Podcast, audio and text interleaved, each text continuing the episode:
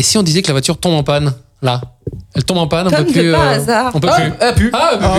Elle pue. Non, dommage. C'est con.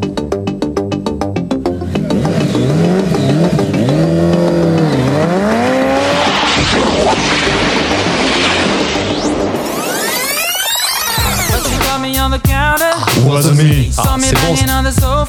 Wasn't me.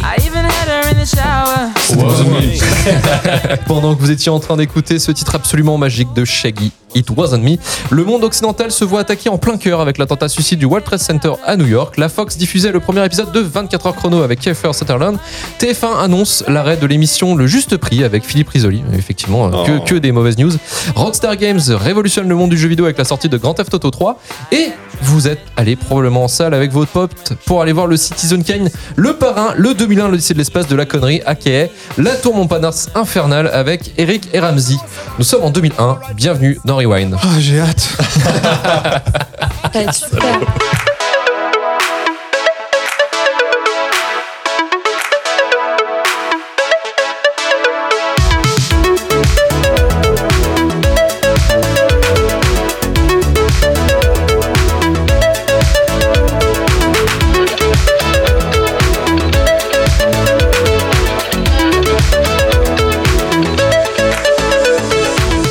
Salut à tous, c'est Luc Le Guinec et bienvenue dans Rewind, le podcast de cinéma cherchant les films cultes au travers de l'histoire du cinéma. Aujourd'hui, notre Twingo magique nous amène en 2001 pour déterminer si oui ou non, ce sera probablement non, mais faisons genre, de La Tour Montparnasse Infernale de Charles Nemes est un film culte ou non. Allez, avec moi pour m'accompagner dans cette lourde tâche, très très lourde d'ailleurs, Tristan. Oui, bonjour. Alice. Salut. Et Ludo. Coucou. Et bien sûr, JB, toujours en ingé son. Salut JB. Salut. C'est parti pour Rewind numéro 6 dans la joie et la bonne humeur. Attention, le 28 mars, début du compte à rebours. Un gang de professionnels surentraînés, emmenés par un chef sans scrupules, a décidé de prendre l'assaut, la Tour Montparnasse. Leur objectif, 50 millions. Ils sont prêts à tout pour y arriver. Désormais, pour les otages, 3. Les minutes sont comptées. 2. Allez, on intervient. Rien ni personne ne peut les arrêter. Tout est sous contrôle. Accueil, déverrouillage. Mais certains éléments sont incontrôlables. Ah! Face à eux, un gang de laveurs de carreaux.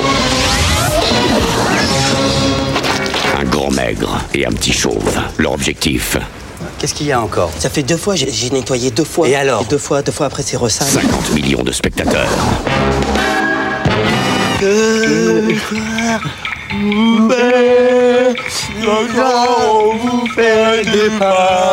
dure combien de temps la bande annonce ? Assez longue. D'habitude, j'aime beaucoup. D'habitude, on fait pas aussi long. Mais j'aime beaucoup là. J'apprécie le spectacle. On va passer aux notes. Une demi-heure de bande annonce déjà. Quel enfer. Oh. Arrête-moi ce massacre, s'il te plaît, JB. Putain, quelle bande-annonce, mes amis. On vit un truc exceptionnel, là.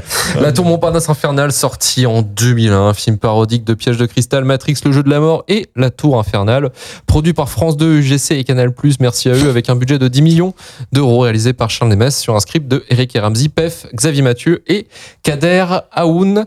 Au casting de ce film, nous avons notamment Eric Judor, Ramzy Bedia, Marina Foïs et Serge Réaboukine. Tristan, que raconte ce film et pourquoi le considères-tu comme culte finalement ? Oui, pourquoi ? C'est un film culte. Non, tu peux pas juste te barrer comme ça en disant c'est un film culte. Non, désolé. La Tour Montparnasse, on suit 2 laveurs de carreaux dans leur nacelle de la Tour Montparnasse. Lors d'une journée de travail acharnée et d'une partie de crachat sur les gens en contrebas, ils sont incarnés par Ramzy Bedia et Eric Judor, que nous appellerons respectivement le grand maigre et le petit chauve. Du coup et du con, ça aurait suffi. Oui. L'un est obsédé par ses cours de musculation, l'autre n'a d'yeux que pour Marie-Joëlle, une employée de bureau de la Tour avec laquelle il vit une histoire d'amour à sens unique. Son nom est en réalité Stéphanie, mais on l'appellera Marie-Joëlle quand même. Soudain, ils sont surpris par des coups de feu et constatent qu'une prise d'otage est en cours à l'étage où ils travaillent. En effet, un commando mené par Michel Vigneault, dit Machin, accompagné par Marie-Joëlle, souhaite récupérer le contenu du coffre de la famille Lanceval, famille à laquelle Marie-Joëlle appartient. Le grand mec décide alors de prendre discrètement la fuite en redescendant la tour par le toit, tandis que le petit chauve, après avoir finalement compris le danger dans lequel se trouvait sa chère et tendre, décide de retourner la sauver en sautant de la tour accrochée à un tuyau d'incendie. Par amitié, le grand mec va finalement décider d'aider son compère à sauver Marie-Joëlle. Pendant ce temps, les preneurs d'otages sont alertés par la présence des laveurs de carreaux et commencent à douter de la bonne foi de Marie-Joëlle qui était censée s'assurer que la tour soit vide pour que la prise d'otages se passe à merveille. Lors de leur fuite, les deux laveurs de carreaux vont être confrontés au manque du commando qui essaie de les neutraliser. Ils s'en sortent miraculeusement à chaque fois et mettent hors d'état de nuire les hommes de Machin, déclenchent leur explosif, alertent la police ou pire encore, ils mettent la main sur la main de la femme de Lanceval, permettant d'ouvrir le coffre. L'équipe de Machin finit tout de même par récupérer lors d'un échange infructueux la main et peut désormais contacter l'hélicoptère afin de s'enfuir de la tour avec le contenu du coffre. Mais c'était sans compter sur le talent de nos deux génies qui parviennent à détourner l'hélicoptère en neutralisant les pilotes avec des peaux de banane. Et déjoue les plans de Marie-Joëlle qui réussit malgré tout à récupérer seule l'argent du coffre qui s'avère inutilisable car les billets ont tous été marqués d'un 1 par nos chers laveurs de carreaux. Incroyable. Est-ce que tu as cru à ce que tu as dit ? C'est la question. Ça, c'est du scénar. Bah oui, bah tu peux le lire. Et pourquoi tu l'as choisi du coup ? Je l'ai choisi parce que c'est un de mes films comiques français préférés. Et il y en a peu. Il y en a peu de films comiques que j'aime, de comiques français. J'aime cet humour totalement absurde qui, je le conçois, ne plaît pas à tout le monde. Et on va en faire les frais tout de suite. Le mec qui s'attend à se prendre des coups. Parce qu'il y a des phrases, des moments vraiment cultes. La scène de l'alarme avec la barre brûlante, ça me fume à chaque fois. La scène du chinois Adi quand ils sont sur le bord de la fenêtre, ça marche toujours avec moi, je m'en lasse jamais. Tous les échanges dans la nacelle au début du film. C'est un film qui me fait du bien, qui me fait rire. Je pose mon cerveau, ça me fait marrer, je regarde ça et voilà. Enfin, il en faut des films comme ça. Écoute, chacun son délire, Tristan. Voilà. En tout cas, je suis très content que tu nous aies partagé et que tu partages peut-être ton plaisir coupable. Et je suis sûr qu'il y a des auditeurs qui me rejoignent. Mais c'est sûr et certain. Le mec, il va créer une espèce de mouvement. Vous allez voir sur Twitter popper des libérations. Hashtag Tristan avait raison. Ouais, que dire sur ce film à part que c'est absolument nul à chier, mais c'est que encore une fois mon humble avis. C'est terrible comme film, je trouve. Enfin, après, c'est l'humour. Ouais. L'humour de Eric et Ramzy, c'est très simple, c'est des calembours et un humour de 5 ans, d'un âge mental de 5 ans, et ça marche très bien. Moi, j'ai adoré le film quand j'avais 8 ans. Je l'ai revu. Il était sorti 9 ans. Il est sorti quand j'avais 9 ans. Tu vois, je suis quand même pas loin de la vérité. Et effectivement, là, je l'ai revu donc en 2022, maintenant 30 ans. Non, plus jamais. Never. Never. Après, il faut savoir, Eric et Ramzy, c'est une carrière quand même qui est assez... ils ont monté assez vite, en fait. Parce qu'ils ont commencé leur spectacle en 94, en fait. Ils commençaient dans des petits théâtres parisiens. Et après, ils se sont fait vite repérer, en fait, très rapidement par la maison de Fun Radio, M6 et tout ça. Parce qu'ils ont fait des sketchs, en fait, pour Fun Radio en 94. Après, ils sont passés en 98 chez M6 en faisant une petite émission pendant un mois qui s'appelait Les mots d'Eric et Ramzy. Et en gros, c'était un peu, leur humour qu'on va retrouver dans tous leurs films et dans La Tour Montparnasse Infernale. Dans leur spectacle aussi. Ça va être, en fait, faire des jeux de mots à partir d'un mot, faire des calembours et se marrer pendant 3 minutes. C'était plutôt pas mal. Je me souviens, ça pouvait encore se tenir. Tu vois, Ludo a dit quelque chose de positif dans cette émission. C'est incroyable. Note-le au cas où. Non, mais, oui, c'est un humour un peu absurde, comme tu dis, c'est un peu enfantin, en fait, ils sont cons, quoi. La carte de leur humour, c'est de jouer les cons. Et ils le feront très bien dans une série qui va les propulser au devant de la scène. Ça va être la série H de Canal+. Canal+, qui à l'époque voulait faire un petit peu trouver une sitcom à la Seinfeld, vraiment trouver une espèce de troupe qui pourrait essayer de monter un peu plus une série pour que les gens puissent après, c'était diffusé en clair, mais pour que les gens puissent s'abonner aussi sur Canal+, forcément. Mais et ça a plutôt bien fonctionné. En fait, H, tout le monde s'en souvient, tous ceux qui ont grandi ou qui ont connu cette génération-là de fin 90, pardon. H, pour eux, c'est quelque chose de... Voilà, c'est une série emblématique. C'est une série qui a aussi propulsé un autre acteur qui est très connu maintenant, c'est Jamel Debbouze aussi, également, qui était dans ses débuts. Et voilà. Et du coup, en fait, les producteurs de chez Canal ont fait financer le film avec France Télévisions pour justement continuer à capitaliser sur le succès d'Eric et Ramzy, qui était quand même bien reconnu en France. Et d'où là, en fait, le projet se monte autour de leur tête, qui est La Tour Montparnasse Infernale, qui aura une suite après, quelques années plus tard, mais une suite préquelle. On n'en parlera pas. On n'en parlera pas parce que c'était quand même assez effroyable. Mais grâce en fait à ce film-là, après ils auront en fait une aura en fait de peut-être les nouveaux, je sais pas, Laurel et Hardy ou vraiment le duo comique, vraiment Bah ouais, ils ont percé grâce à ce film-là, malheureusement, même si Ludo est en train de chialer en matière sur son micro. Je suis désolé, Ludo, je dis la vérité, c'est historique, d'accord, c'est l'histoire, on peut pas la changer. C'est ce que je fais, mais c'est vrai. Ouais, ouais. Ah ouais, écoute, je suis désolé. Et donc en fait, par contre, ce qui est bien, c'est que la vie, peut-être une pute, mais aussi des fois rétablit la vérité, parce qu'en fait, leur second film, qui est Double Zéro, de Gérard Pires, donc le réalisateur de Taxi, montrera en lumière effectivement qu'il y a une limite dans leur humour et que l'humour parodique à la James Bond ne fonctionne peut-être pas finalement avec deux teubés. Également après ils vont se prendre les Dalton sinon dans le coin de la gueule et ils auront leur barreau d'honneur qui est plutôt pas mal, je trouve, c'est Steak de Quentin Dupieux, qui est en fait, les gens s'attendaient peut-être à une Tour Montparnasse infernale au niveau lycéen. Ils sont moins dans ce rôle-là quand même. Et effectivement, dans Steak, c'est plus de en fait, c'est de l'humour. Enfin, c'est toujours un film, c'est Quentin Dupieux, donc c'est très barré. Mais ça reste quand même sur un sujet qui est assez intéressant, qui est l'acceptation, qu'est-ce que vivent dans un groupe, quoi. D'ailleurs, dans ce film, il y a Kavinsky aussi, qui est un artiste électro. Mais voilà, Steak sera je pense, leur barreau d'honneur. Et puis après, en fait, ils vont singer ce succès qu'ils ont eu avec ce succès d'estime, parce que ça n'a pas vraiment forcément fonctionné en France. Avec ce succès d'estime, en fait, ils vont faire écrire et réaliser Seul Tout, en fait, où ils sont tous les deux à Paris, dans un Paris qui est désertique, en fait. Voilà, concept con. On essaye de faire de l'humour. Ce sera peut-être leur meilleur film qu'ils feront tous les deux. Perso, à part Steak, tu vois, si vraiment on enlève Steak dans l'équation. Et après, en fait, Eric Judor, lui, par contre, ils vont se séparer un peu. Ramzy Bedia va partir plutôt, lui, il va essayer de devenir un acteur dans des drames. Un acteur autorisant, sauf qu'il va finir quand même, il va faire des à côté quand même pour payer ses loyers chez Philippe Lachaud, par exemple, dans Épouse-moi mon pote. Mais voilà, on a tous droit à des erreurs de parcours. Je suis désolé, voilà, c'est dit, c'est fait. Et Eric Judor, lui, par contre, va continuer dans la comédie et va faire quelque chose, va créer une série qui est très connue et qui fonctionne vraiment bien, qui est une poule aux œufs d'or aussi pour Canal. C'est la série Platane. C'est la série qui était très très bien. Et il va retrouver aussi, du coup, Quentin Dupieux. Il va faire deux films avec lui. Il va jouer dans Wrong et Wrong Cops. Et après, en fait, là en ce moment, donc Eric Judor, ça va plutôt bien pour lui. Il a joué dans Problemos aussi, qu'il avait collaboré avec Blanche Gardin. Super film, il est cool. C'est-à-dire que Eric Judor, c'est vraiment le comédien comique en fait de toute cette troupe. Et il a un vrai talent d'écriture quand tu regardes par rapport à Platane. Il se démerde plutôt bien. Et en fait, lui, son grand projet qu'il porte depuis une dizaine d'années, c'est de faire le remake de Zorro en fait à la française, de faire un Zorro. Au départ, il voulait le faire avec Jean Dujardin. Il n'a pas pu le faire. Maintenant, c'est avec Laurent Lafitte qu'il a comme projet de faire le Zorro. Donc, à voir. Donc, ça passe ou ça casse. Parce que Laurent Lafitte, c'est pareil. Ça dépend des projets où il est catapulté. Mais voilà. Mais on sait que Laurent Lafitte est bon. Ouais.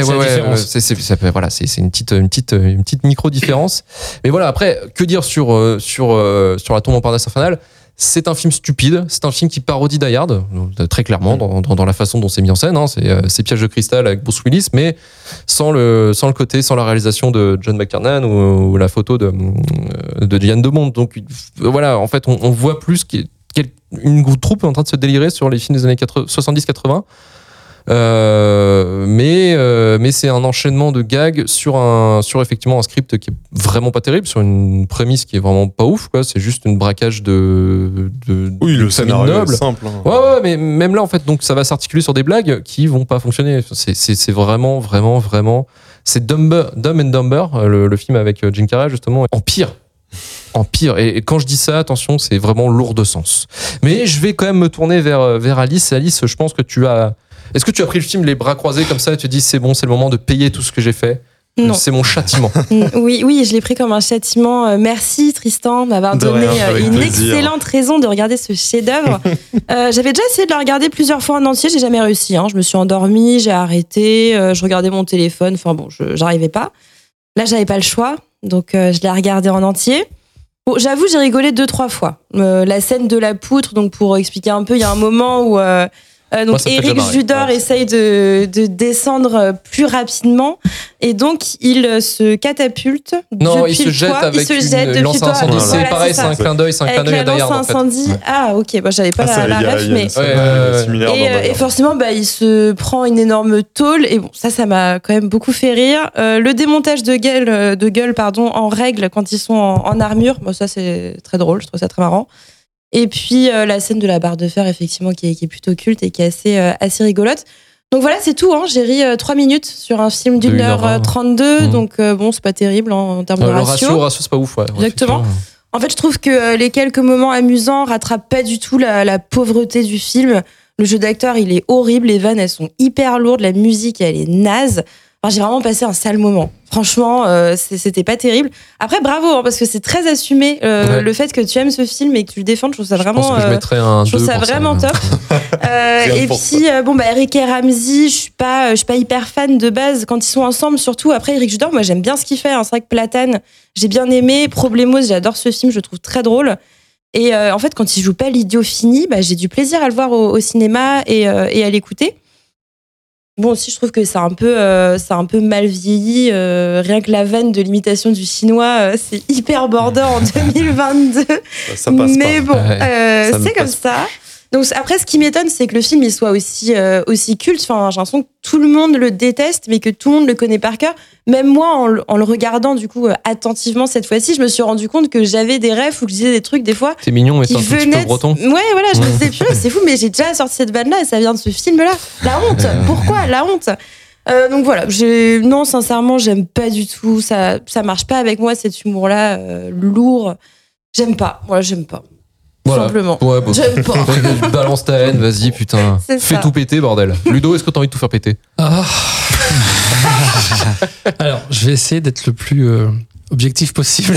Regarde Tristan dans les yeux quand tu parles. Je suis un petit peu plus vieux, donc j'ai vu arriver Eric et Ramzy quand ils ont commencé à se faire connaître avec l'équipe de H, tout ça et tout. Alors déjà, je n'ai jamais accroché à H. Pour moi, c'est une série qui est absolument médiocre. Je n'ai jamais accroché à ça. Et malheureusement pour nos deux protagonistes, je n'ai jamais pu les empiffrer. C'est-à-dire que je ne les aime pas aussi bien dans ce qu'ils font que physiquement. Je n'y arrive pas. Donc j'étais assez gêné. J'ai regardé le film quand même parce qu'évidemment, il faut bosser.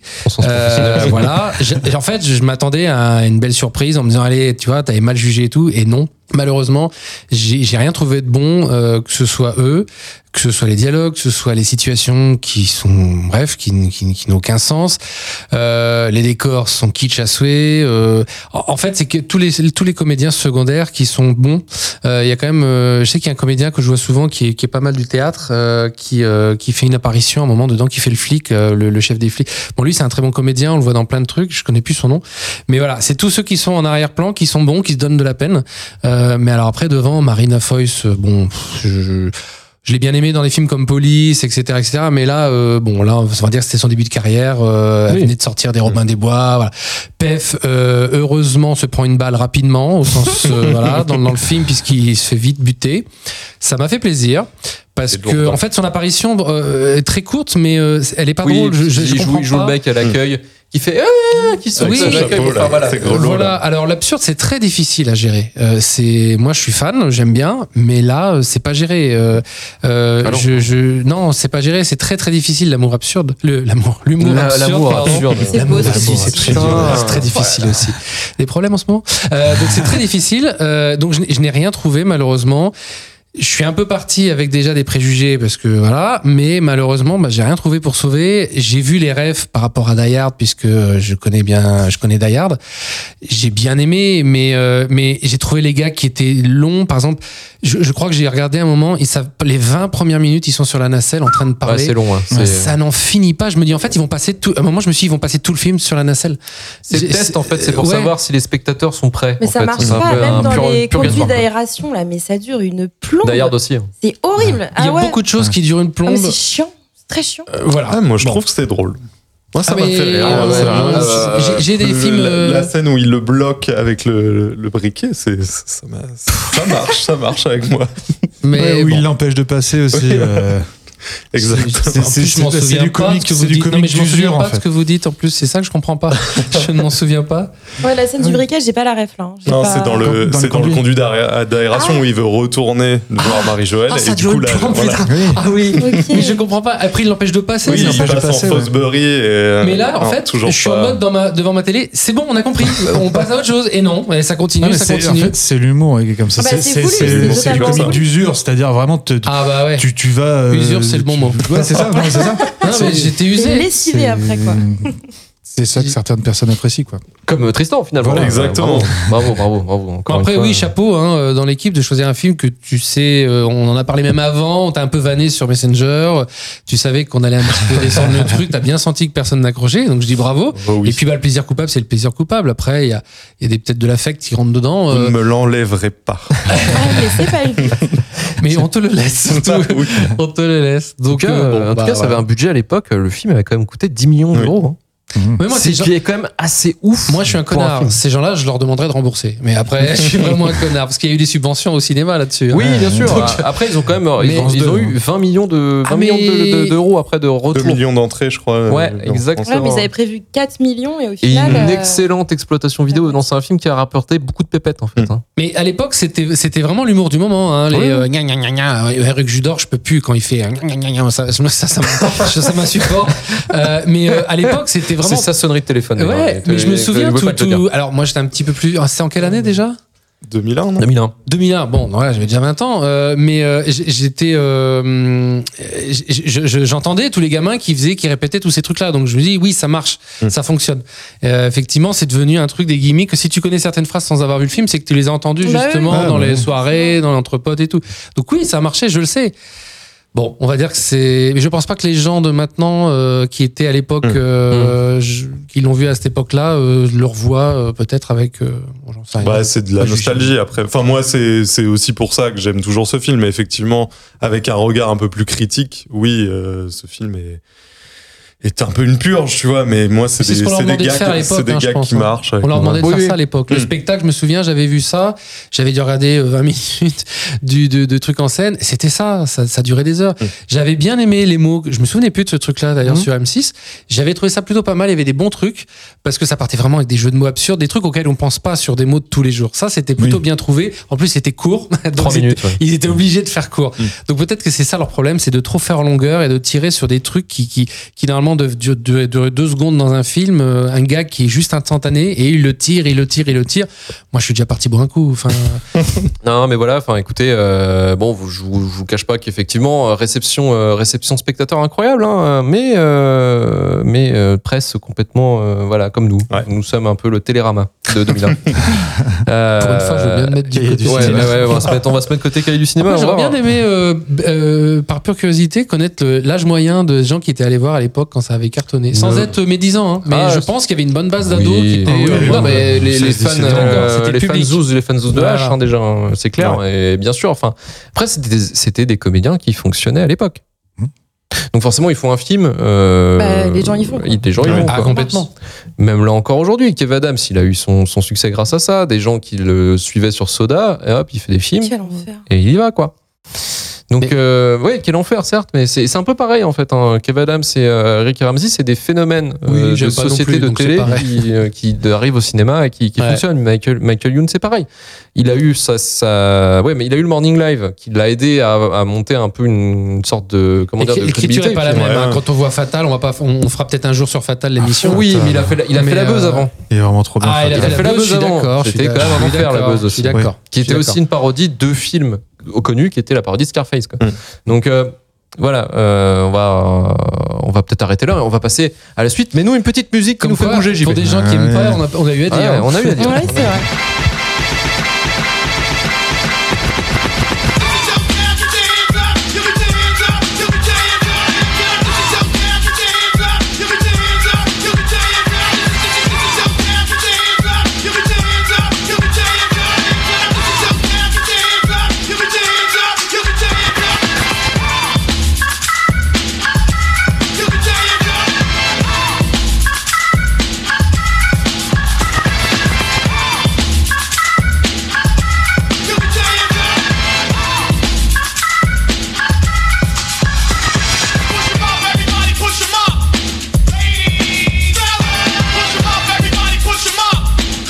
C'est le cultomètre, notre échelle pour déterminer le niveau de culte de ce film à high concept entre deux gogoles qui doivent sauver le monde. Tu rappelles notre classement qui a été que bouleversé depuis à chaque épisode, bouleversement sur bouleversement. Mais est-ce que justement La Tour Montparnasse Infernale va bouleverser quelque chose? On ne sait pas. En tout cas, il a bouleversé nos vies et peut-être notre quotidien. Il nous a un peu trop secoué. Les trois premiers de ce classement donc sont Truman Show avec 9,3 sur 10, Priscilla, Folle du désert 7,7 sur 10 et Inception de Christopher Nolan 7,4 sur 10. Et le dernier, le cinquième, a toujours été Elf, qui est à 4,9 sur 10. Mais peut-être, mes amis, que La Tour Montparnasse Infernale va le rejoindre dans la médiocrité du culte, en tout cas. Et on va commencer avec Ludo, La Tour Montparnasse Infernale. Alors, j'ai la joie, l'honneur et le privilège de vous annoncer mon premier 1. La note est salée. Je peux pas aller plus haut, vraiment. Plus haut. J'ai cherché. Ni plus bas. Et pourtant, là, c'est pas l'équivalent.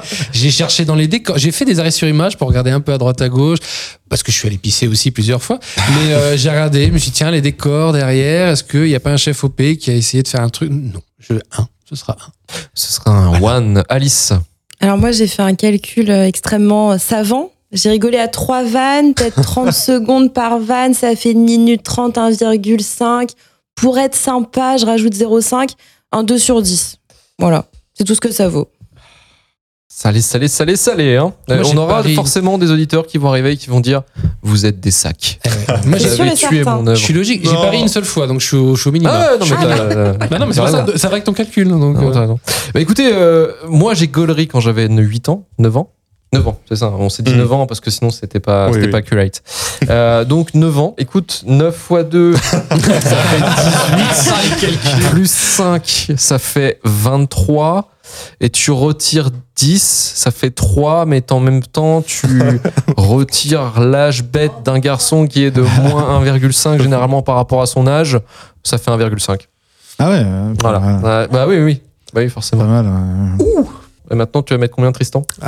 Moi, c'est mon film de cœur quand même. Je vais mettre une note qui correspond. Attention, t'as toute ta crédibilité qui va peut-être s'écrouler. À mon amour pour ce film, je vais mettre la note de 6 sur 10. Il s'est rendu compte que c'était pas forcément le 2001 de la connerie. Dommage. 6 sur 10. C'est bien, c'est une note de raison, c'est bien. C'est bien. Non, pour moi, ça reste quand même un film culte de la comédie française. Je pense qu'il est dans les... Quand on cherche un film drôle français, il doit ressortir dans les articles, j'en suis sûr. J'en suis certain. Certains articles Internet nous dit rien, donc il ne calme pas. Certains articles de Télé 7 jours. Je ferai la recherche. Mais ouais, pour moi, il y a beaucoup de répliques. Est-ce que tu t'es marré en voyant le film? Ah oui, vraiment. Ah, non, mais genre là, en 2022... Mais c'est le petit garçon qui est en toi qui arrive. En le revoyant, je me marre parce que les répliques, je les connais, parce qu'elles me font toujours autant marrer, mais beaucoup moins que les premières fois. Forcément, les films comiques, c'est compliqué de rire. Au bout d'un moment, tu ris beaucoup moins, c'est sûr. Oui, c'est le petit garçon qui arrive. Maintenant, t'as du poil, donc non, t'es adulte, il faut y aller. Les plaisirs coupables. C'est la fête. JB, et toi? Ouais, ce sera un bilan mitigé.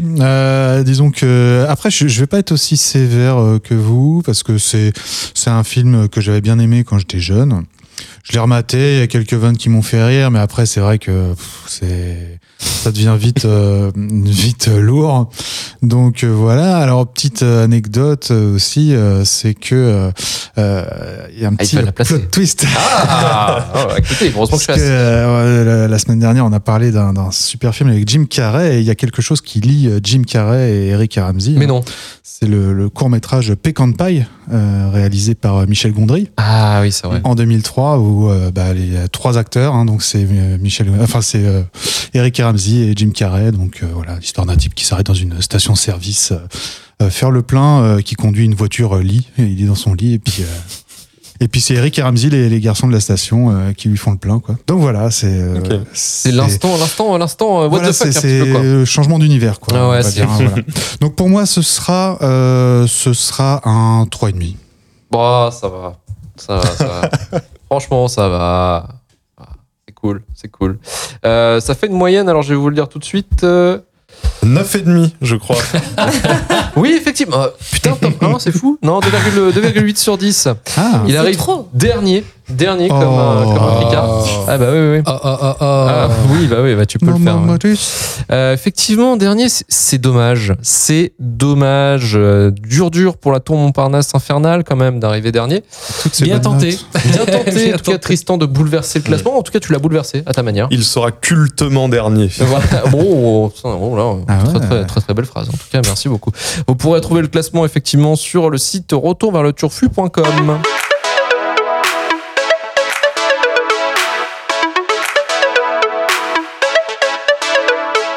Et il est parti, il croyait que c'est... Mais t'as pas fait la fin de l'émission.